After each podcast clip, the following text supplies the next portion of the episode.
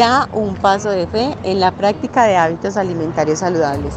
Soy Catalina Herrera, nutricionista y dietista, y hoy para finalizar este, esta secuencia de píldoras relacionadas con este tema, quiero invitarle a todas mis hermanas y amigas para que empecemos a pensar cómo vamos a evitar tener una dieta ácida. Una dieta ácida se identifica cuando sientes de pronto sabor metálico en tu boca, cuando te da dolor de cabeza con frecuencia, cuando sientes que comes algo y se te inflama el estómago, cuando de pronto te sientes muy fatigada.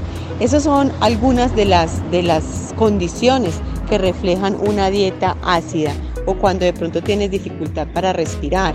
Todo esto es el resultado de unos hábitos alimentarios inadecuados. Pero ¿qué hacer entonces para evitar que esto suceda? Bueno, la invitación es seguir las guías alimentarias de la población colombiana, que nos invita a comer de todos los grupos de alimentos, los grupos de los cereales, raíces, plátanos y tubérculos, así en su esencia de forma natural.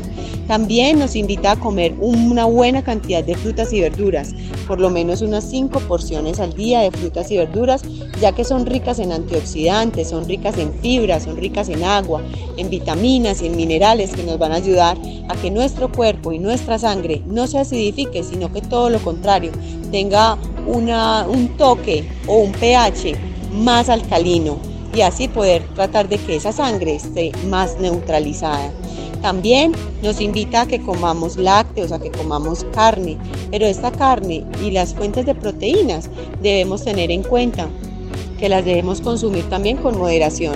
Tratar de que por lo menos una o dos veces a la semana no consumamos carne roja, sino las vamos a reemplazar por leguminosas y bajarle mucho al consumo de grasas y al consumo de eh, dulces, porque estos dos grupos de alimentos, que son los que contienen los fritos, em, en, la, presentación pues, de grasas dañinas, los fritos, los embutidos, las carnes frías, acidifican nuestra sangre, aumentan el sodio y hacen que podamos padecer diferentes enfermedades crónicas, teniendo en cuenta que una enfermedad crónica puede ir desde una gastritis, pasar por un colon irritable, qué sé yo, un acné, también puede presentarse eh, problemas estomacales, estreñimiento, hipertensión, diabetes mellitus.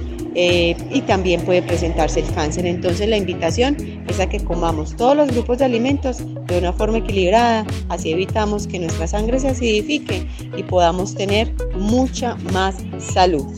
Ese es el mensaje entonces en esta hora. Damas Dorcas, Distrito 4. Trasciende.